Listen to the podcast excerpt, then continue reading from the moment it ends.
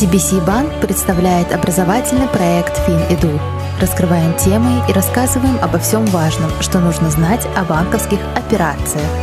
ти би си FinEDU. Все, что нужно знать при работе с банком. Всем здравствуйте! Вы слушаете девятый выпуск в рамках образовательного проекта FinEDU, инициированного ти би си банком. Мы продолжаем тему восьмого выпуска об утечках информации и о том, как их избежать, как рядовым гражданам, так и бизнесу. У микрофона, как обычно, я, Джохангир Мадмусаев, редактор делового издания Capital.uz, и со мной у микрофона сегодня герой выпуска Рамзиддин Артыков, профессор Webster University in Ташкент. Рамзиддин, как вы поживаете? Отлично. Здравствуйте, Джохангир. Все хорошо. Ну что ж, отлично. В прошлый раз мы остановились на теме утечки информации, о том, насколько это опасно как для рядовых граждан, так и для бизнеса. И вы обещали рассказать о нескольких методах, разработанных вами или собранных вами, точнее говоря, которые вы предлагаете всем обратившимся к вам. Расскажите о них. Давайте начнем с шифрования. При передаче информации, особенно когда передается вот коммерческая тайна или конфиденциальная информация, всегда следует шифровать информацию. Существует очень много методов шифрования. Можно начать с простого пароля на документ, скажем, на Word документ, на пи ди эф документ. Все можно, всегда можно поставить пароль. Отправить этот э, документ по почте, по корпоративной почте, и отправить пароль через другую э, сеть, например, через эс эм эс. Это очень сильно увеличит защиту этого документа. Второе, в, само, в, в, в корпоративных почтах, в современных, например, как Outlook или Gmail, существует функция шифрования содержимого и всего письма, всего e-mail и плюс содержимого, вложений и так далее. Можно воспользоваться этой функцией. Интересно. О паролях на документы или папки я слышал, но о шифровании внутреннего содержимого письма впервые. Интересно, какой еще метод есть? Следующий метод, это на английском это звучит как Endpoint Security. Это получается, есть, есть компьютеры или точки доступа, или девайсы, через которые осуществляется доступ к информации и непосредственно работа с информацией.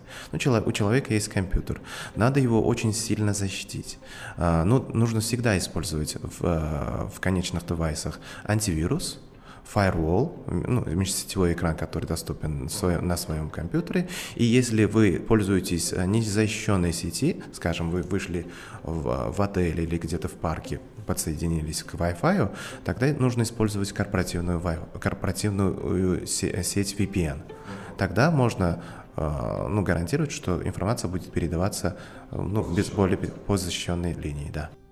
Угу, хорошо. Что еще? Ну, дальше уже идет э, защита всей корпоративной сети. Если э, взять всю компанию, э, нужно всегда, если это большая сеть, нужно защищать посредством профессиональной защиты, э, использовать э, межсетевой экран, Firewall для всей сети, э, использу- воспользоваться корпоративными ви пи эн-сетями. Это многие не делают, но это очень важно, потому что сейчас в условиях COVID многие работают удаленно, и ну, с зачастую они подсоединяются к небезопасной сети, и ви пи эн очень сильно обеспечит большую безопасность.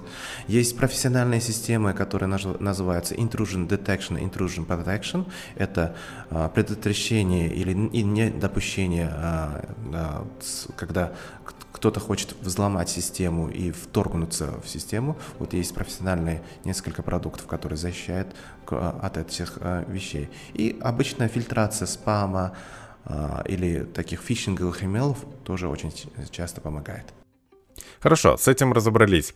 Вы также говорили как-то о том, что можно ограничить доступ тому или иному сотруднику, либо разделить доступ на ту или иную информацию между тем или другим сотрудником. Как это выглядит внешне? Зачастую в компании а, не смотрят, как права доступа или как информация распространяется в компании, да? Кто какой доступ имеет а, информации в самой компании.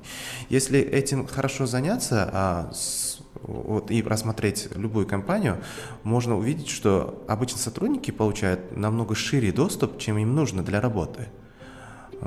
Но Если ограничивать правильно доступы, скажем, правильно доступы ограничивать, каждому человеку свой доступ дать, mm-hmm. это уменьшит риски распространения информации.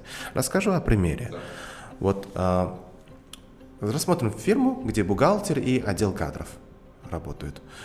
Можно разделить доступы так, что отдел кадров имеет доступ к информации, личной информации сотрудников, он знает их адрес, имеет вот базу резюме, знает телефоны, контакты и так далее, да? Но не имеет доступа к информации о зарплате и о выплатах. А тогда как бухгалтер может иметь доступ к информации о зарплате и выплатах, но не имеет доступа к личной информации сотрудника. Вот таким образом можно разделить так, чтобы конфиденциальная информация не была доступна всем или многим пользователям. Чем меньше пользователей э, пользуются этой информацией, тем меньше риск распространения. Интересно, на своем опыте я не помню, чтобы какой-либо руководитель пользовался данным инструментом, хотя, как казалось бы, предложенный вами вариант лежит достаточно так на поверхности. Хорошо, но, допустим, рассмотрим такой вариант, что утечка уже произошла, и пока что злоумышленника или случайно проворонившего информацию не нашли. Как это сделать э, технически? Уже можно рассмотреть такую вещь, как, а, как потом не допустить этого. А, ну, а, одна из частых практик, очень хороших практик, это ведение учета, журнала, доступа к инф- конфиденциальной информации. Это а, на а, ай ти-языке мы называем это логирование. Каждый раз, когда человек запрашивает доступ или пытается работать с конфиденциальной информацией, нужно эту, эту попытку логировать, кто и когда это, этот доступ получил. Это потом поможет в расследовании, когда произошла утечка, кто последний раз имел доступ к информации, или кто, сколько людей имели доступ к информации. И дальше можно уже оттуда продолжить расследование и ну, запрашивать, как эта информация дальше была использована.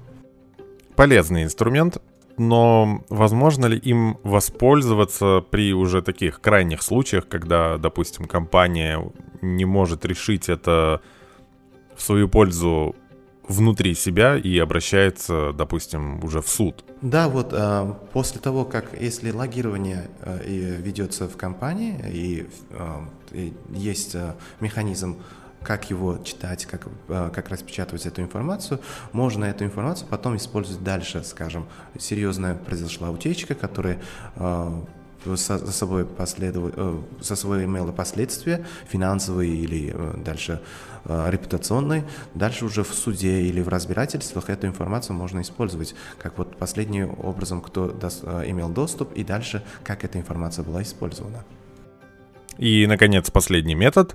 И а, самое важное, которое я всем советую, которые обращаются по этой проблеме, это тренинг и правильное обучение персонала и пользователей.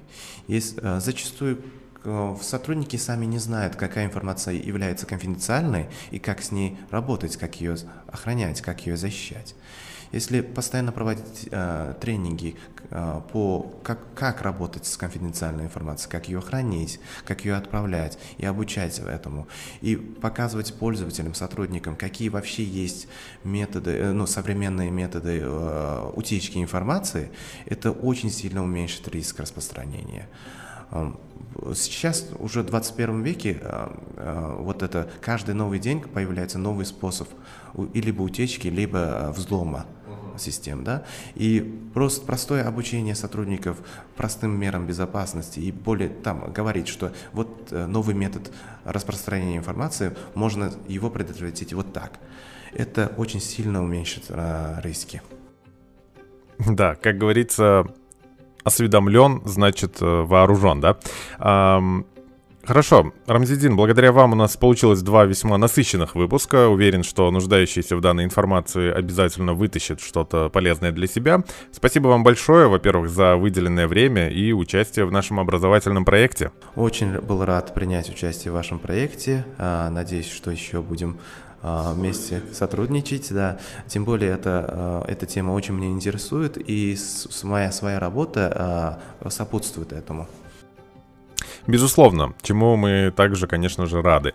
Ну что ж, спасибо, Рамзиддин, еще раз. Уважаемые слушатели, напомню, что с нами был Рамзиддин Артыков, профессор э, университета Webster в Ташкенте, который рассказал нам об утечках информации, чем это грозит каждому из нас и как решить возникшую проблему.